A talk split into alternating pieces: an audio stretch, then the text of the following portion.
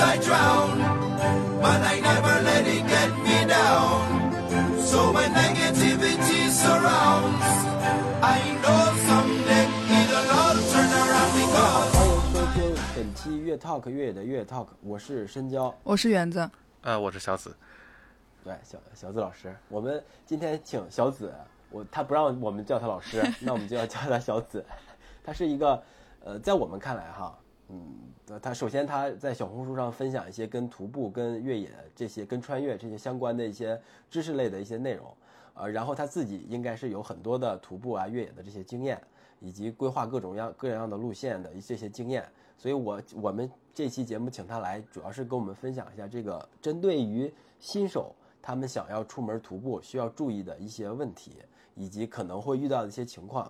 呃，可能会从几个方面来展开聊吧。可能有一部分是身体如何评估自己的身体是适合什么样类型的徒步，然后可能也涉及到一些哎如何选择你的旅伴呀，还有装备这个比较重要的，然后行前的一些路线的规划。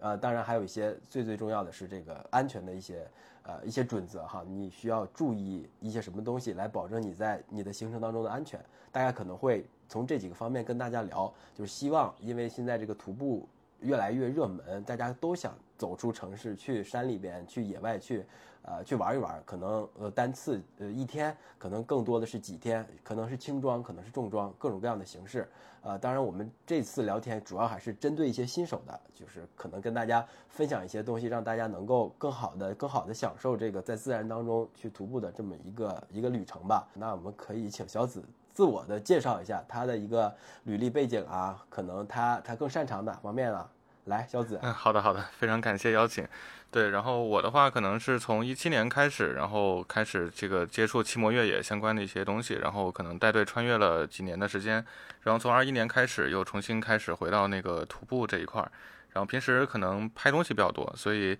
基本上我比较喜欢去的地方都是能够有一些景色的，然后有一些特别的体验的这样的一些地方。对，然后最早的话，其实可能从零八年开始就有第一次的那个重装徒步经验，所以在这一块儿的话，会资历会比较，呃，应该叫做就是年份会比较长一点。我特别想说一句，就是小紫太谦虚。没有没有，嗯，行，那我们就是按照我们之前准备的这么一个流程和呃和几方面来跟大家聊。那第一方面就是可能如何评估你的身体，是是觉得你什么样的水平可以适合什么样的一个徒步。这个小紫可以分享一下你的经验。对，我觉得这个事情其实相对来说，呃，它会比较简单一点。就是徒步是一个门槛很低的事情，就是可能最低的就是我们平时去公园，去像北京这边的香山也好啊，去西山这样的地方，它也可以算是一个最基础的徒步。不同的线路其实可能对身体的要求会有一定的差异，对，但实际上来说就是。呃，没，并没有那么多的一个限制会阻止你去进行一个徒步。比如说，很多人可能会担心自己走不动啊，或怎么样的，那顶多就是说我走得慢一点，我可能不走完全程，我可能在中间折返，对，但它并不会阻止，就是你去进入到这样的一个线路当中来。但是如果你想要再进一步的去到呃比较复杂的线路，比如说去到高海拔，然后或者多天多日的这样的一些线路的话，那最好来说就是有过自己一些之前的一些走的这样的一个经历，比如说是不是自己已经走过一个十公里的线路了，那么就可以去尝试呃更多的一些，呃就更长更多日的这样的一些线路，或者说我已经在高海拔这边有过一些基础的经验了，那我是不是呃可以再挑战一些高海拔的这样些这这样的一些线路？所以大家基本上是基于这样的一个原则。呃，本质上的话，它不会像像攀岩啊或者攀冰这样的一些运动，它会对你身体力量或者其他方面有一些最基础的要求。徒步是一个门槛非常低的一个行行动了。对，是的，是是这样，就是可能你日常能够活动，大家都有一些例，咱就举最简单的例子，都有去香山的经验。就即便你日常没有什么运动习惯，大家都可以去香山去溜达溜达溜达，是吧？嗯，对，是的。然后这件事情可能就是所谓的就是徒步经验丰富的人跟就是平时不怎么出去的人也不会有太大区别。就像我这样的去爬香山，我也喘，这道理都是一样的。嗯 就是该喘的地方不会说因为他徒步徒的多，所以就不喘了。对，可那当当当然，如果说日常可能有氧的训练或者耐力的训练做的更多一些的朋友，那可能相对来说会轻松一些。对，但这但但山对于每个人来说都是公平的。那我想问，就是关于刚才我们提到第二个，就是这个徒步到底是适合一个人去，还是说一定要有一个旅伴，还是说其实，比如说可能你也更适合带宠物？所以就是我在想，就是对于你同伴的这个选择，是要遵循什么样的一个考虑的原则吗？呃，从我个人的观点上来说的话，其实我是非常不推荐就是自己一个人去徒步的。然后，因为呃，除除非你可能是去到一些景区或者更成熟的这样一些公园里面，对，呃，在野外的话，你发生任何事情，哪怕就是你脚崴了，如果你只是一个人的话，其实你都没有办法去处理。对，那这样的话，就是他会把把一个小的问题放大成一个到最后危及生命的这样的一个状态。对，所以呃，一个人去出游这件事情，其实我是特别不推荐的。那另外一方面，比如说是不是可以带宠物啊，或者其他的一些，它更多的是取决于这条线路。呃，从我们现在来看的话，就是包括登雪山在内，就是都有一些呃朋友可能会选择，比如说带自己家的狗子去雪山。对，那它这个的话，就是可能需要根据不同的线路来看。嗯，然后从目前来说的话，就是很多的呃徒步线路在分享的时候，大家都会标明，比如说这个是一个亲子友好的线路啊，或者这是一条宠物友好的线路。包括我们也看到有一些徒步的队伍，他们专门就是会呃带着自己家的这个宠物，然后来来出门的这样的一些。对，那如果是有人组织的，或者说已经被别人验证过的，说这这条线路比较适合带狗子，那我觉得就没有问题。之所以问问到这个问题，因为。因为是什么呀？是因为我觉得，我个人觉得选择旅伴是很重要的。就是你们，呃，就是单日，无论是单日还是还是多日这种徒步，呃，你要选择一个可能跟你体能匹配程度比较高的，另外一个就是可能跟你两个人，呃，就是能够相互适应的这么一个旅伴，应该是很重要的。要不然，可能在这个过程当中你也感觉不到舒服，对方也可能不适合他的节奏给。也给他带来压力，我觉得这一点也挺重要的。是的，是的，而且其他方面可能也有一些，就是从一般来说，呃，可能在户外说一直有一个特别稳定的旅伴是一件 非常幸运的事情，但大部分场景下，可能每次还是会尝试不同的朋友，对，然后。呃，我个人的话，可能一般会就是先去考察对方是不是有一个比较好的情绪管理的这样的一个能力。对对对，哎，我刚想说，你这 个提的，你这个提的真的是 太对了。情绪管理，我觉得真的非常的重要。就是它，它其实是会影响到你在户外做一些决策跟判断的，包括说你在什么地方下脚，在走走什么样的一个线路这样的一些判断上面，就是有有有确实都有很多那种，就是说我情绪崩溃了之后，然后我整个人其实是一个比较。呃，迷糊的一个情况下，然后发生一些危险，对这样的这样的案例在户外其实是蛮多的，所以情绪稳定这件事情很重要。那我想问个问题，就是如果这么来看，就是如果我特别怎么说，就是特别粗略的总结，或者这样就是很很粗犷的总结的来看，如果比如说你找找伴侣的话，这个伴侣肯定是是不是首先你得熟悉。就不可能是完完全全没有过任何交集的朋友，或者说，比如说是真的在一些，比如说驴友群里，就无意中可能认识到大家是选了同样的一个路线，这样这样的呃的人来作为旅伴，会不会是一个不太合适的一个选择？嗯，如果是特别小规模的活动，比如说就两三个人的话，那我一般情况下会只选择就是自己非常熟悉的朋友，对。但是其实不可避免的，就是大家肯定会有那种就是约伴，然后以及很多的那种出去。但人多的情况下，这样的这样的呃，就是它的影响可能会相对来说少一些，可能会因为一些就是情绪管理的问题，导致整个队伍的行程受影响，但大概率不会出现一些更加致命的情况。对，所以一般情况下，如果说呃去跟一些 A A 团啊，包括一些商业队的话，这种情况一般还是可以被解决掉的。那刚才除了你说的那个，就是情绪管理很重要之外，我还在想一个问题，会不会需要做一些提前的分工啊？跟旅伴，这个我不知道是不是也是需要做的一个准备。对，一般情况下是会的，就是大家会在上山前商量好，比如说今天的饭你来准备，或者就是营地这边你来挑选，然后或者就是比如说像，因为我我我平时可能带朋友出去比较多，那大家在上山前会说清楚，呃，山上有意见可以提，但是你得听我的，对，就是所有的所有的一些决策或者什么的，就是大家不要在山上再产生这样的一些争吵，这个这个其实是之前一般会说清楚的。那你之前有没有过，就是可能走下来之后，内心有一种感觉，会觉得？哎，这个路线还不如自己去，就不要带旅伴了。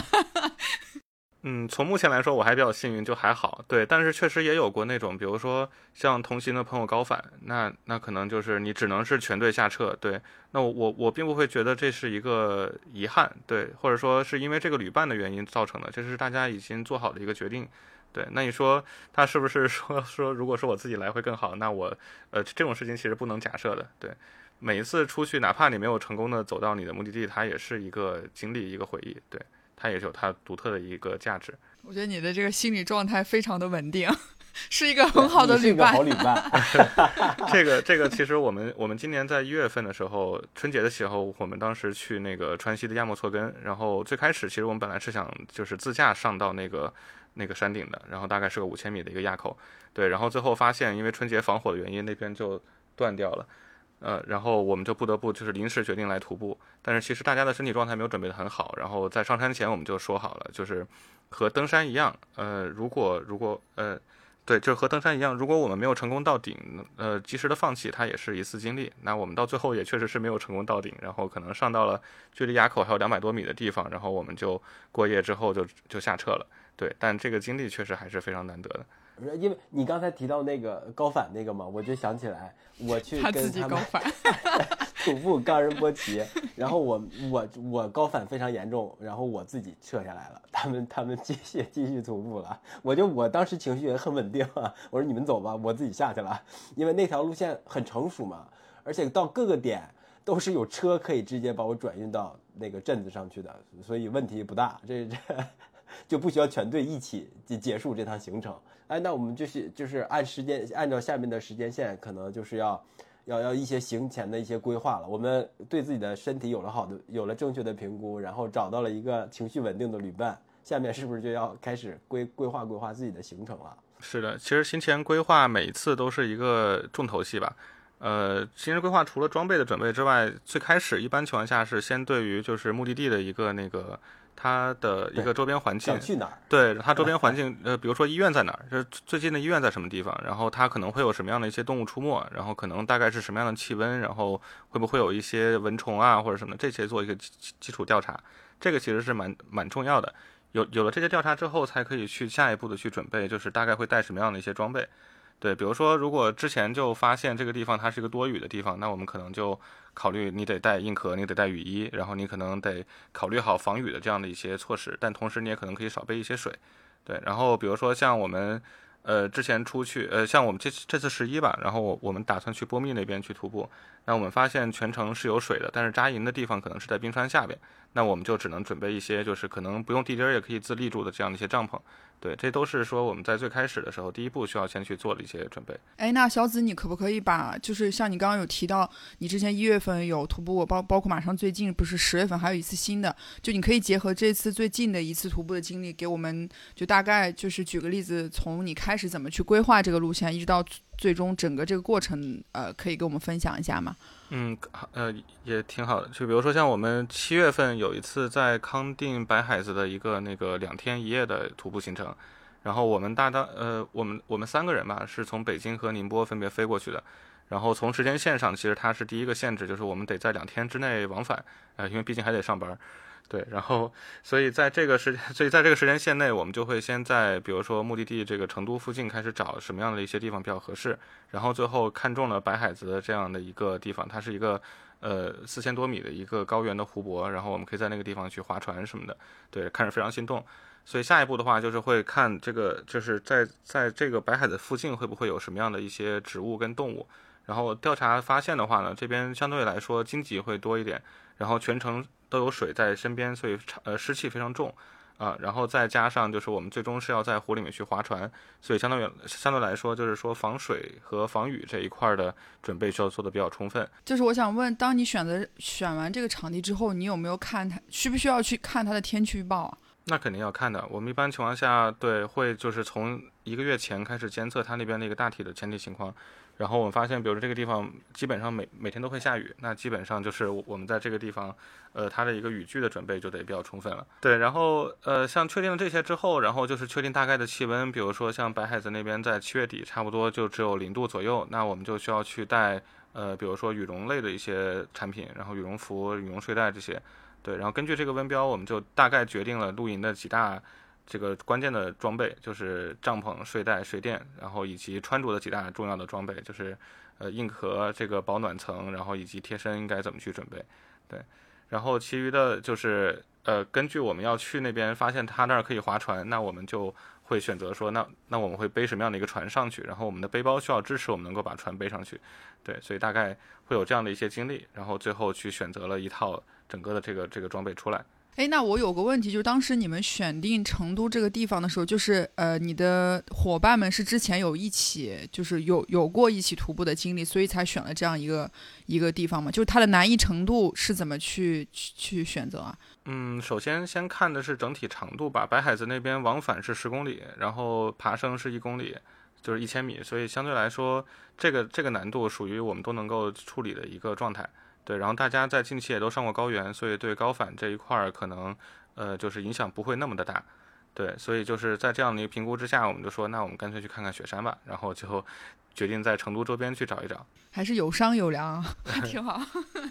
所以在我们在衡量一条路线的难度的呃的时候，可能考虑的因素就包括距离、爬升，然后路况、天气，再加上就是可可到达的这个方便程度。还有一些，呃，大概大概就是这几方面了吧。嗯，对，可能更多的还有一些就是它会不会有一些特殊的路段，比如说像，嗯，白海的这种线路还好，因为它比较成熟一点，就是路况会比较简单。那有一些呃线路可能它会涉及到我需要去翻垭口，然后它会有很多那种呃冰川的遗迹。上冰爪。呃，对，就它如果会有积雪的话，那需要带冰爪跟这个这个雪套。对，然后甚至会有一些线路，它可能会有一段。呃，需要技术性攀登的这个这个线路，那可能还需要带技术装备。然后包括像我们十一这次发现有一段的这个行程是只能通过呃划船过去，那我们就只能是说带船。对，大概是这样的一些情况。那你们在了解这条你们的目的地路线的这些呃行前的一些资料的，你们的一些信息获取渠道？都是哪些呢？嗯，这个就还挺杂的。像我的话，一般情况下会先建立一个基础的感性认知，比如说 在小红书上先搜一搜相关的别人的一些行程，他们大概是怎么走的。然后这个的话就有一个大概的一个呃准备了。但有一些不是很成熟的线路，可能走的人很少，然后就需要大海捞针去的去找。比如说像今年十一的这个线路，确实走的人就不多。然后我发现一个非常知名的前辈走过，然后就只能去说我我先私下去请教一下。对，然后包括他之前的一些记录跟文档啊，或者什么的，会去找来看一看。嗯，国内有一些像八二六四啊、两步路这样的论坛，上面也会沉淀很多的这些徒步线路这些这个细节。对，然后这些其实是在前期来说非常重要的一个信源的补充。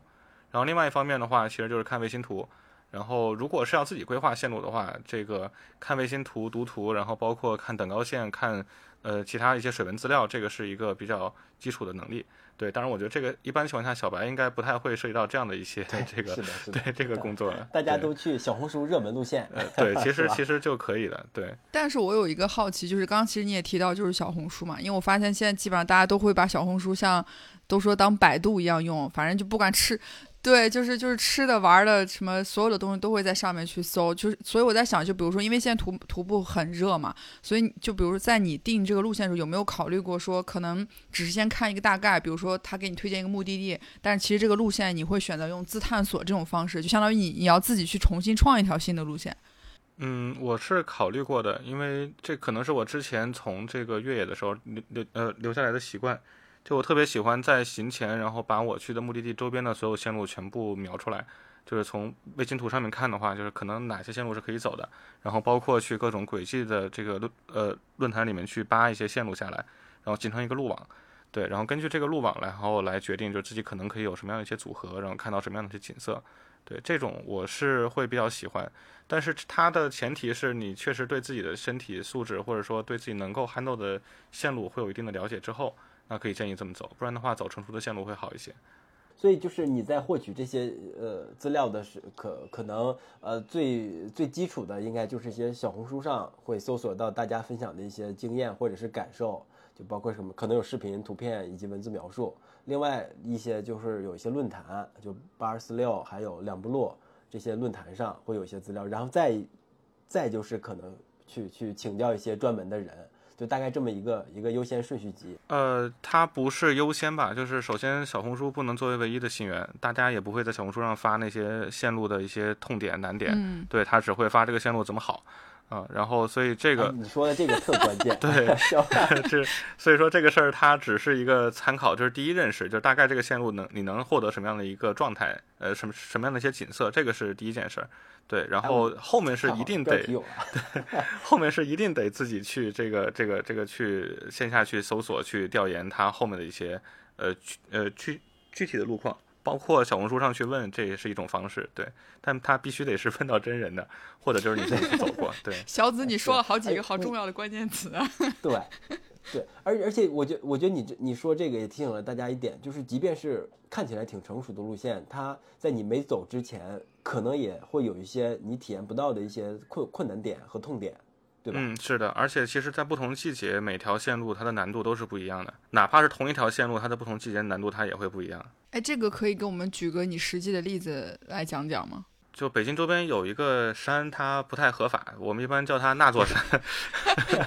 对，然后那那座山的景色非常好，但是它可能夏天走的时候，大家就是一个常比较常规的这个这个徒步线路。但如果冬天想走的话，那边就是会有这个冰雪，然后会有冰瀑或者什么的，就会把传统的上山路线这些都给呃就是难度增加非常多。那你就需要去，比如说有攀冰的一些这个器材，然后甚至需要带冰镐，你才能继续去走这条线路。这就是个非常典型的。然后包括像鳌泰啊，这个这个其实现在也是禁止穿越的。对，那冬鳌泰的难度和夏天鳌泰的难度这是天壤之别。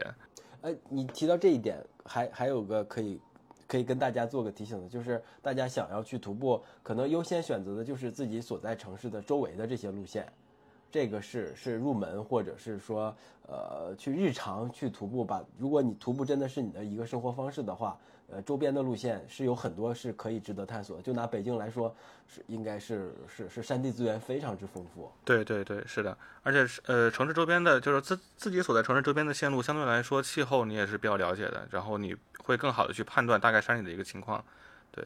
相比于去到一个陌生的环境，比如说像今年五月份，呃，我去那个阿坝那边去徒步，然后这个其实我没有在五月份在川西那边徒过步，然后当时领队顺手。呃，发了一段装备的介绍，说大概需要准备，对他应该是后来没有改，就是他就是他他说保暖需要准备零下十五度左右的，然后我想了想，好像也不离谱，五月份川西还在下下雪，于是我就带了非常厚的睡袋，然后就过去了，然后最后可能大概是热坏对，大概也就 是零上十度，呃，是大概零上五度到零度这样的一个一个区间吧，对。当然，这个结果还挺好的，就是我做的准备更充分，这样我我不至于会冻伤。但是确实，呃，这个当地的环境我不是很了解的情况下，就可能会导致这样的一些错误。哎，那你有没有之前有过，比如说就是准备不充分，而导致可能这次徒徒步，比如说不太尽兴，或者在路线规划上有一些就是小的遗漏，而导致可能有一些什么小故事发生呢？嗯，还真有，就二二年的一月份吧，那个时候。呃，因为之就是在二二年之前，我可能徒步装备也不是特别全，对。然后当时当时跟几个朋友约着说下雪了，那我们上那个黄草梁那边去重装露营一下，对。然后当时我甚至连硬壳都没有，穿了件就是带抓绒的软壳，然后背着一个摄影包我就上去了，对。然后结果那一天，呃，首先吃的准备的也不太合理，就是当时所有的吃的都是那种就是需要你去呃现场做的那些，就是。对，就你不能在路上非常快速的去补充，然后快到那个黄草梁顶上的时候，当时其实就非常饿，就导致自己更冷。然后那一天因为下雪加刮风，然后大概零下二十多度的一个气温，然后我穿的衣服也不合适，导致我的这个所有的汗它排不出去，然后在衣服里面就把衣服冻成了一个冰坨子，然后就会让自己穿着衣服时候会更冷。对，在这一系列加持下，然后基本上整个人就是一个半失温的状态，然后。对，然后我们在那个大风里面顶着这个大风把帐篷搭好之后，呃，晚上又听到一个噩耗，就是隔壁朋友他晚上把水打翻在了睡袋上。那，呃，零下二十多度，睡袋，呃，对，睡袋潮湿了之后就会失去它的保温作用。对，然后就是一个非常 难熬的夜晚。幸亏那次没有出什么大事儿。对，但其实从那次就会反就反映出来，呃，对于环境的一个轻视，然后以及就是行前的装备准备其实不太充分。导致了一些这样的一些恶劣情况的出现。我觉得你就可以跟我们呃呃就分享一下，或者是给大家介绍一下这个装备的一个重重要性。因为呃，因为我我们在 从小红书上看看到哈，就是大家大家可能嗯有有一方面的趋势就是呃，我没出发之前，我先把能买的装备都买都买过来，呃，这是一种趋势。另外一种趋势就是，可能就像像像有一些人就会会啊，我日常穿的是不是也可以啊？就是有也有这种想法。我觉得这种两种想法都是普遍存在的。那你你可以给我给我们介绍一下，就是基本的哈，就是我们作为一个就是比比较比较新的一个想要去徒步的，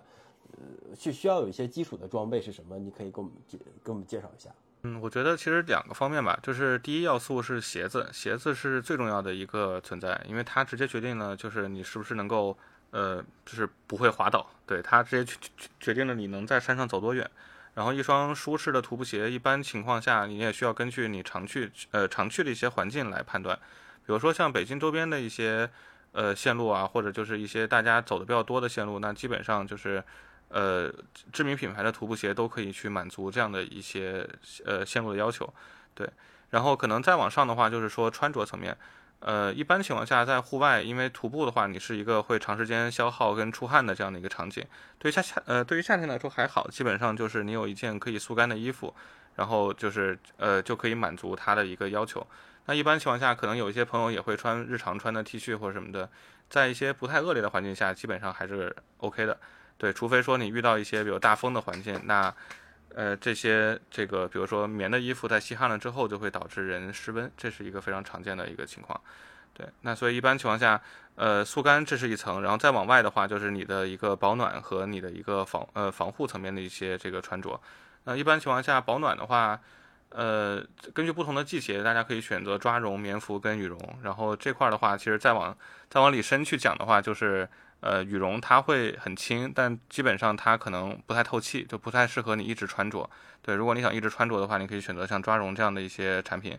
对，然后再往外的话，就是软壳、硬壳这个防护层。很多同呃，就很多朋友可能看了小红书之后都会说，那我我我去户外第一件事儿就是买硬壳，对这件事情，对对这件事情。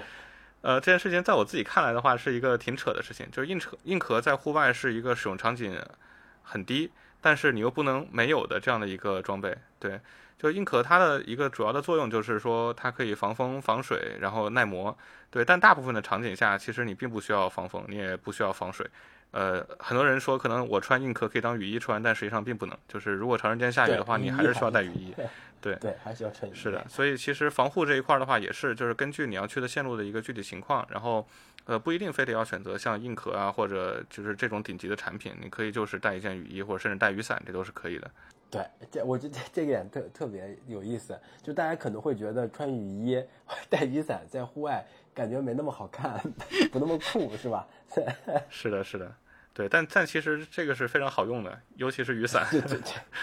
对。哎，那刚才你们其实刚刚小紫说的是衣服嘛？那在就是除了衣服之外，比如说背包或者是裤子这方面，会有一个怎么样的选择标准吗？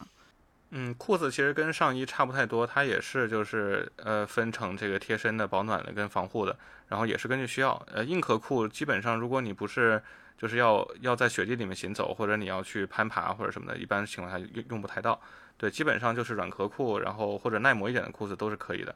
对，然后背包这一块的话，其实就取决于你会走什么样的一些呃什么长度，然后背多重的这样的一个问题。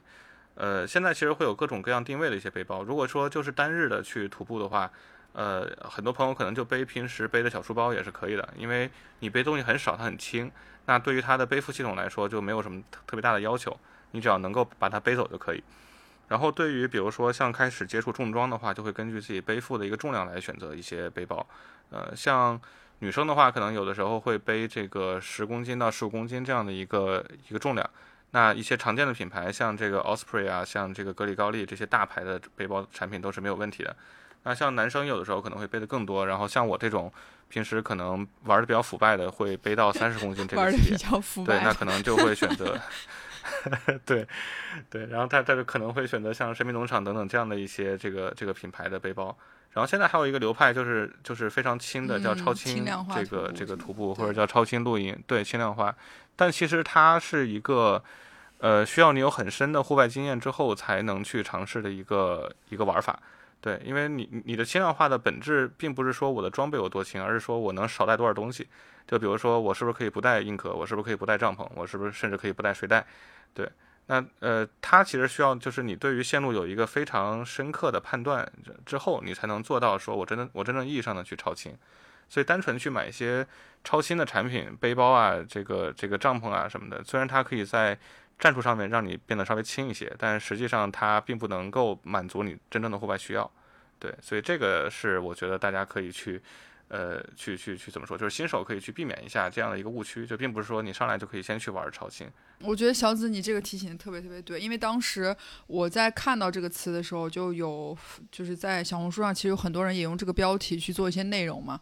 就是会讲超轻轻量化，轻量化其实他们更多都是在装备本身就很直，就是很直给的就是在重量上，嗯，对吧？就可能一个帐篷原来多少多少克变成多少克，包括所有的装备都在讲超轻，甚至于衣服都在这样。那其实听下来，超轻并不是说就是一个很粗暴的说。重量减去多少，而是说，其实，在这很多装备上，真的会有一些就减免，可能像你说的，真的不带了就不带了，这个才是轻量化徒步的一个很重要的一个部分。嗯，是的，就我之前算过一笔账，比如说从背包上面、从帐篷上面，包括睡袋，然后穿着上面去减重，呃，可能你最多可以减下来三到四公斤的这样的一个重量，但是三到四公斤对于你整个背，比如说二十公斤这个级别来说的话，其实没有本质上的一个差异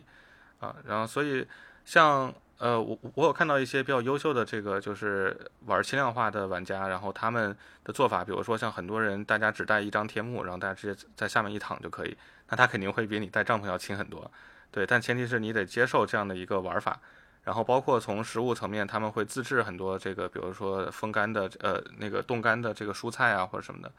呃，这种玩法其实并不是所有的人都可以去接受或者说能够去做到的，所以它确实是需要一定的经验才能搞。哎，那我还想问个问题，就是，嗯，我看到很多就是徒徒步，当然我我我我看图了，猜测那个状况应该，比如说就是就是一日，或者是可能就半日，因为比如穿的都是像短裤啊，或者上半身就是只有一个。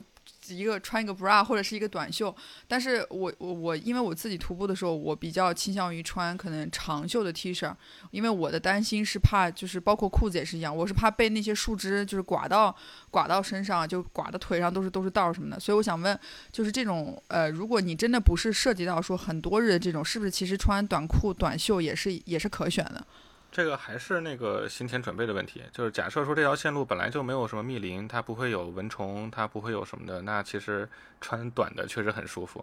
啊，然后，但它如果说，比如说你今天要去南方去走那种密林的线路，呃，它虽然很闷热，但是你穿了短裤，那可能蚂蟥直接就上身了，这种事情就非常可怕，对，所以它本质上还是说，就是你要去什么样的一个环境，走多日也可以穿，就是穿穿的比较清凉，对。像美国那边的一些长距离的徒步线路，它本身比较干燥，然后也没有什么蚊虫，那很多徒步者可能就是短裤、短袖，然后再加上一双低帮鞋这样的一个一个搭配。所以听起来其实跟路线的那个参，就是路线实际的情况跟这个装备的准备是一个非常就没没有办法，就是有有非常深的一个紧密的紧密的关系的。嗯，是的。那除了装备之外，我觉得就是刚刚可能你提到最重要的就是食品了。对，食品这边的话，其实可聊的就比较多了。然后，呃，我觉得反正单日来说啊，因为现在可能大多数人接触到单日，除了自己去爬个香山这种的，可能更多的是跟那种，嗯，商业团，就是比如说单日往返灵山啊或者什么的。我正好昨天也刚跟了这样的一个团去了一趟，对，然后他们的行程一般情况下也会比较赶，那其实不太适合去带那种我需要花很多时间去做的这样的一些食物。呃，那我会建议，就是说大家可以去准备一些像面包啊、三明治啊，包括像我最近可能都是，呃，临出发前买个麦麦当劳这样的一个做法，对，它会很快，然后你随时可以吃，然后你也不需要去额外的带什么东西，呃，然后但是单日的话，也有些人可能会说说，如果我带这个自热火锅或者什么的，这样会吃的更更暖和，会吃的更舒服一些，但这个其实并不是说从重量上或者说从食物搭配上不建议，但它主要是说我会产生过多的垃圾。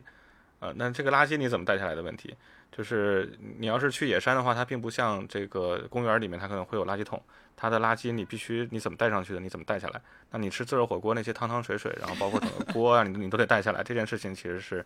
比较费劲的一件事儿，所以也不太会推荐大家去带自热食品。我突然间想到一个东西叫压缩饼干，对吗？压缩饼干也可以，主要是太太渴了，主要是需要水，没有口感。那个我有过一次徒步经验，就是在北京附近门头沟那边，应该是狗牙山吧，呃，就是也是单日的，就跟大家一起去的。那但是那个团里边有点特殊的情况，就是很多人应该都是经常一起出去玩的，所以大家都很熟悉。呃，大家大家在行行前吧，就会各自就把各自要带的食物啊，都会说一下，就尽量避免那种呃交叉带嘛。有人带的是，呃，所以我们走到中间的时候，就极大的丰盛的那呃，大家带的食物各种各样的，有自助火锅，就像你说的，还有还有卤味呃卤味啊，还有什么鸭货鸭货呀、鸭脖啊这种，还有饭团。还有就就是因为我们之前都是呃跑越野跑多一点嘛，像这种徒步啊，无论是单日还是多日徒步，其实不太不太多。嗯，越野跑可能更多的就是我们要快速行进，那带的可能更多的就是能量食品了，就像能量胶、能量棒这种啊，甚至有可能会带点什么面包什么之类的，呃，就完全不一样，你知道吧？就怎么简单怎么快怎么来，但是跟那次呢，就会完全颠覆我对。这个在旅途当中能吃到的种类的丰富度的这么一个认知，完全给我颠覆了。我说太香了，而且还有人吧，太搞笑了，就是背一大壶水，就是一升两升啊，他可能体力比较好，然后到山顶给我们冲咖啡，你知道吧？就是那次真的是，就是不太一样，给我的感受就是。那个呃，对传统老户外，大家其实都会玩的比较腐败一点。我们也搞过一些比较离谱的，比如说，呃，带着红酒杯喝红酒上山顶上喝喝酒的这种也有。然后在野地里吃什么铜锅涮肉的，这个徒步的时候背个铜锅上去的。呃，对，包饺子。然后包括呃，之前听一个朋友最离谱的是，那个领队第一天，他们一共四天的线路，然后第一天是中秋节，然后掏出来了十来只螃蟹，呃，然后还都是活的。然后第二天掏出来个吸管，然后第三天掏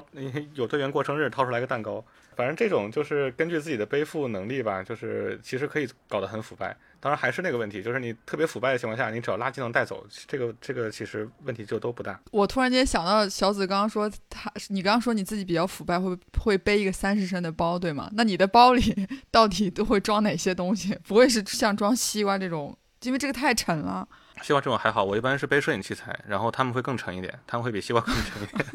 对，嗯，比如说两个镜头、两三个镜头，一个机身再加三脚架，然后可能还有无人机的几块电池或者什么的，那加在一块儿七公斤了。对，像我的话，一般就是这种东西特别沉，所以一般都会背得很沉。那你会不？那你相当于其实对于你自己的装备来说，因为你要背这些摄影的东西，那其实，在比如说正常衣物方面，你可能就会做一些取舍，对吧？对，要不然是取舍，要不然是换更更那个更大的包也可以。就背更沉的东西，这是摄影师的代价，是吧？就是上山拍摄的一个。确实是一般像五一那次，就是大家大多数背五六十升的包，然后我背了个一百零五升的，就是属于这种，就没有就没有办法。你这真的是，105升啊我不知道，我不知道怎么说，我我只想劝一句，这个应该是不可不可复制的吧，不可学的。对，其实不建议，其实不建议。对，其实还是要背得轻一点。我最近也在思考这个问题，怎么能背得轻一点。那其实像这种，嗯，像无论是像这种腐败团啊，还像像你说的是要背这么大的包，可能更多的还是一些大家都很可控的路一个路线，目的就是去休闲了，去玩，去聚会了，而不是所谓的探索和挑战，对吧？这个就有一个区分在这儿。嗯，其实也对，也也可以这么说。但是如果是有探索跟挑战的话，你说带带东西更多。就比如说像十一的这种线路，那基本上我们不管是 福利一，然后可能说是就是万一落水之后你怎么去这个保温，然后包括说冰爪、冰镐，然后头盔等等这些东西你都得带上，因为路线情况你不太清晰，那你只有可能是你我多做准备才有可能去完成它。对，就在准备上要有一个余量，对吧？对对对，是的，它可以不用，但你不能没有。对 对，就刚刚才你提到，呃，是你那次在黄草梁的一个，呃，是黄草梁吧，还是黄花梁？呃，黄对黄草梁的一次，嗯，对，黄草梁那一次可能有一点危险的情况，呃，主要是因为装备的准备不充足，以及食品的的准备准备有点有点问题。那我不知道，就是可能导致一些危险的，就除了装备和食品之外，还有一些什么其他的一些因素会给你或者是给徒步带来一些安全问题吗？一些常见的或者是比较比较关键的，我们要提前预防的或者提前准备的。呃，其实也有一些，就是最常见的一些在户外会发生的问题，就是呃蚊虫叮咬，然后中暑，然后包括轻微的过敏，呃，这些都是会有的。所以对应的药品啊，然后包括就是它对应的一些补品都得需要带。呃，尤其像夏季吧，那这个中暑会比较多，那不管是这个盐丸还是葡萄糖，这些都是随身会携带的。然后包括一些那个就是果汁类的东西吧，就是会让它迅呃迅速的可以去恢复一下。然后像这个蚊虫叮咬，包括有一些有蛇的线路，可能会带一些这个这个这个这个这个蛇药。对，虽然说它的用处可能呃还是心理安慰更多一点吧，对，但是一般也 对也会带，对。所以这个是这个是一个级别上的一些这个呃比较基础的。然后再往上的话，就是比如说你的一些擦伤，然后呃包括磕伤，然后甚至会有这个崴脚、骨折这些的，呃大多数情况下，其实你在野外能够处理的东西很少。呃，简单的擦伤跟这个摔伤是可以去进行包扎跟消毒的。但如果你真的涉及涉及到比较严重的崴脚或者骨折的话，那只有是。你有你你得对你得携带这个卫星设备或者其他的一些通联设备，然后可以把救援喊进来，这个才是比较重要的一点。然后可能再往上的话，就是比如说会危及到生命的，你呃就是最常见的可能就是高反跟这个失温也是比较常见的一些会危及到生命的情况。然后对于这种的话，也是只能说尽可能多做提前的准备。你高反的话，可以提前去做身体的适应，然后包括多备一些氧气，可以临时性的应一下急。对，然后像室温这种的，那就是我不管是取暖器还是我其他的一些保暖的东西，我得带足。然后如果万一比如说涉及到落水之后的室温，那我怎么能把这个人保持到干净的一个状态？我我是多多带衣服，然后带这个这个烘干机还是什么？这些都是需要提前去考虑好的。你这一次就是为了准备十一，考虑的最多的就是落水之后该如何保温，是吧？没有这个这个事情，其实不光是说有水的线路吧，你你要是。比如说，呃，下雪或者下雨的情况下，你你就是你你没有非常好的去，比如说把自己弄干，然后你到山顶一吹风，很快就会失温，失温之后就很严重的事情。然后包括在冬季或者上雪线之后的一些这个线路，呃，你在你在雪窝里面滑坠或者什么样的，你后面去怎么处理，这都是怎么说比较棘手的一些事情。风险真的是各种各样，有预有可以准备可以预判的，也是有一些意外的，这个。就只能像刚才我们提到，就是你在准备的时候要尽量的去去多了解，去多准备，要给给所有的计划可能留一点余量，不要把自己推到一个特别极限的一个状态。然后就是你要保证，呃，是真的是要跟，如果是去到一个可能多日，呃，又是比较偏远的地方，要有一些通信设备，要能够及时的跟跟外界去联系到，对吧？嗯，对，是的。然后这个东西它也是一个就是经验积累的一个过程，就哪怕你带了这些装备，然后你不会用它，其实也不能发挥出作用。所以其实还是比较建议，就是如果是新人的话，多跟老驴一起出去走一走，然后他们会经验丰富，然后学习到了之后，可能会更好的就是，呃，自己之后再去走一些线路。诶，那我想问一个，刚刚你有提到的，就是关于呃，就是装备，还有一个问题，就像你刚刚说，如果即便你不是有提到说，即便可能你带的东西没有用到，但也并不代表说这些东西可能你就是就是这次带了就浪费了，或者是多加多增加了重量。就比如说像对讲机或者登山杖这种，是不是在每一次其实准备的时候都可以把它作为一个必选的一个装备，包括哨啊什么这些？对，那对可以说一下，就是哪些是必选的，就必须得带的。对，我觉得看呃对讲机倒不完全是必选吧，你就两三个，比如说你就两个人上山，说俩人分别带对讲机当然更好，但是它确实可能也不是必备。对，然后呃像头灯、急救毯这个确实是必备的，然后呃对，然后基础的头灯、急救毯，然后呃那个保温的衣服，这个一般情况下我会要求大家都带上，哪怕是夏天，对，就万一下雨了之后到山上一吹风，然后一冷，这个还是很容易出问题的。我我突然间想到一个最特特别好用的东西，叫暖宝宝。因为我一到秋天，只要反正只要一发现天气降温，我一定会装三四片暖宝宝在身上。暖宝宝冬天确实挺好用的，没错，对。日常也可以用，是吧？还有一个问题是，就是刚才我们也提到了，就是呃所谓的腐败这个问题，就大家去山上徒步可能会拿很多呃各种各样的吃的，这这产生的问题就是垃圾问题嘛。因为我之前也去过灵山。呃，就是在那个山沟里面，我看到了无数的垃圾。就是你可能我们试图捡，或者是因为那次就是为了去上山捡垃圾，跟大家一个活动，就试图捡完它，呃，就捡不完，就可能好多人，就十个人，十个人左右的，就就是这么一个一个旅程，一个一个团团体团体吧，就是我一人拿两个那种那种垃大的垃圾袋，就是捡不完。呃，有有一些新扔的，有一些看起来已经很久之前扔的，呃，所以这个呃，就所谓的无痕山林，这个可能也是是是需要跟大家去普及，去去告诉大家的这么一个一个很关键的一个点或者是一个理念。是的，是的，像我自己的话是专门还去学了这个 LNT 的那个讲师，对，所以基本上会在自己的行动就活动当中去跟大家去普及相关一些知识。那基本上来说的话，嗯，在垃圾处理这一块儿，就是呃，就是不要留下任何的垃圾。这句话虽然说的很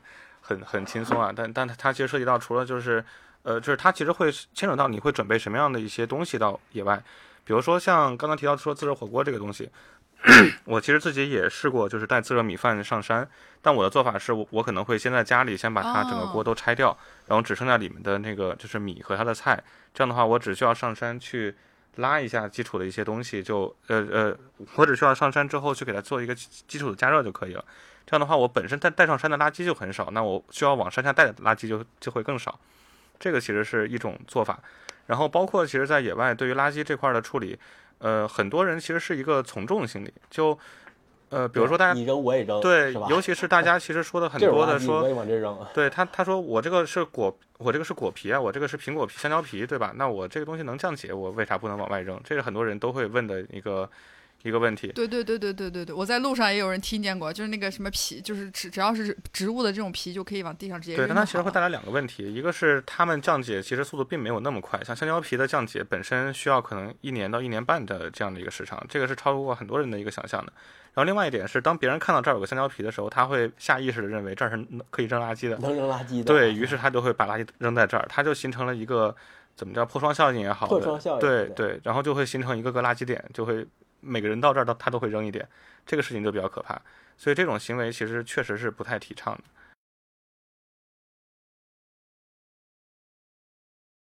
对，这个就是就可能是是就在所有的呃一些可能你在准备徒步之前需要准备的一些物质层面的东西之外，可能你的精神层面或者是你的理念层面也需要重新认知的呃的一条吧，就是垃圾的问题，就就不要。最关键的，或者是可能会跟大家的常识有悖的，就是这个果皮或者是一些，呃，一些你觉得是可以降解的，但是其实它它它也会给环境带来一些负担的，也会给让这个地方可能引来一些其他的人也会在这儿扔垃圾的一个这么一个后续的一个效应，这么一个理念，可能大家也需要去去去重新把它认知一下。但是整个无痕山林这一块来说的话，就是它需要你去逐步的对野外、对于山有更深的理解之后，才能更好的去实践它的一些想法。从最开始来说，大家有这个意识就非常好。然后随着自己一步步的深入，有了一个说我自然的原样才是最美的这样的一个审美之后，可能很多的行为就可以规范起来了。那个园子，你还有什么要要跟要跟小紫聊的吗？或者是隐身的吗？我觉得有很多很多话题，我觉得可以下一次我们再有一个再有一次机会可以跟小紫聊，因为我发现他小红书有非常多徒步特别漂亮的照片。这也是吗？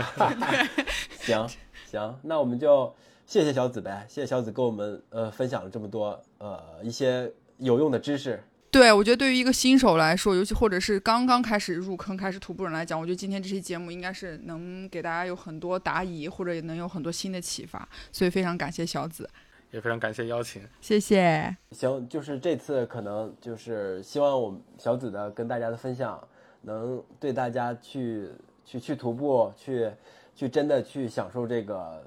这个自然吧，所谓的能有一个帮助吧。就是也希望大家。去去开心，去自然里面能够开心的享受这个东西。非常感谢，也希望大家在进山的时候可以更加安全，可以收获更好的经历。对对对，安全是最重要的。对对对，然后我我我也得必须跟大家讲，如果有兴趣的话，可以去小紫小红书去看一看，他这一百多一百多升的这个包为什么为什么那么沉？对 对对，